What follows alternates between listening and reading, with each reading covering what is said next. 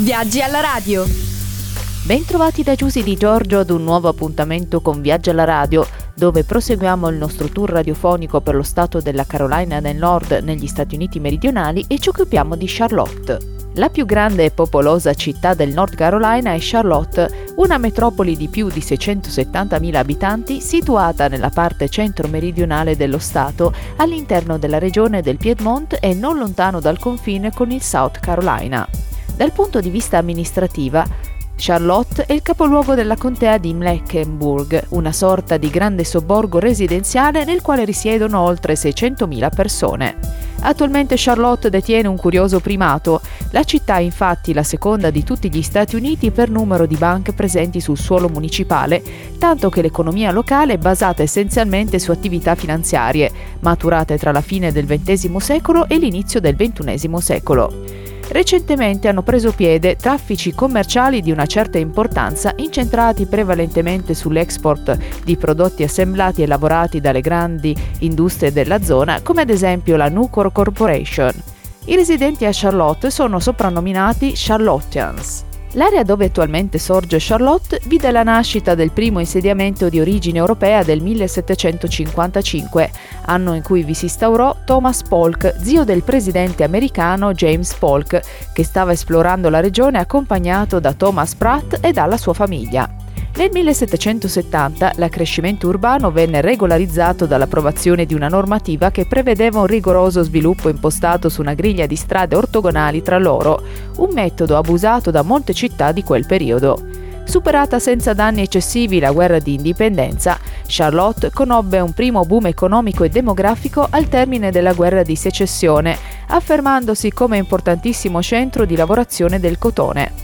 L'impero finanziario che attualmente caratterizza l'economia della città affonda le proprie radici negli anni 70 e 80 del Novecento, quando la sapiente guida imprenditoriale del finanziere Hugh McCall seppe lanciare il centro nell'elite economica nazionale e mondiale.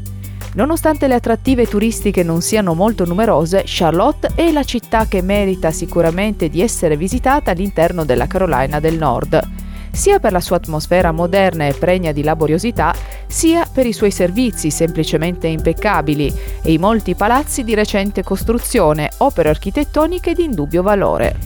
La città ospita inoltre un polo universitario di una certa importanza, nel quale trovano spazio numerosi collegi frequentati da tantissimi ragazzi giovani che animano i pomeriggi e le serate del centro. La via principale è senza dubbio Trion Street, un'arteria carrabile che individua un quartiere costituito da grattacieli e palazzi moderni noto come Uptown. Qui si concentrano anche la maggior parte dei servizi dei turisti ed alcuni tra i poli finanziati più prestigiosi degli Stati Uniti. A distanza di qualche isolato si erge uno dei musei di maggior pregio di Charlotte, il Museum of the New South, un interessante allestimento ospitato dal bell'edificio al 200 di 7th Street. Il tema del museo è essenzialmente lo sviluppo della regione a partire dalla ricostruzione in avanti.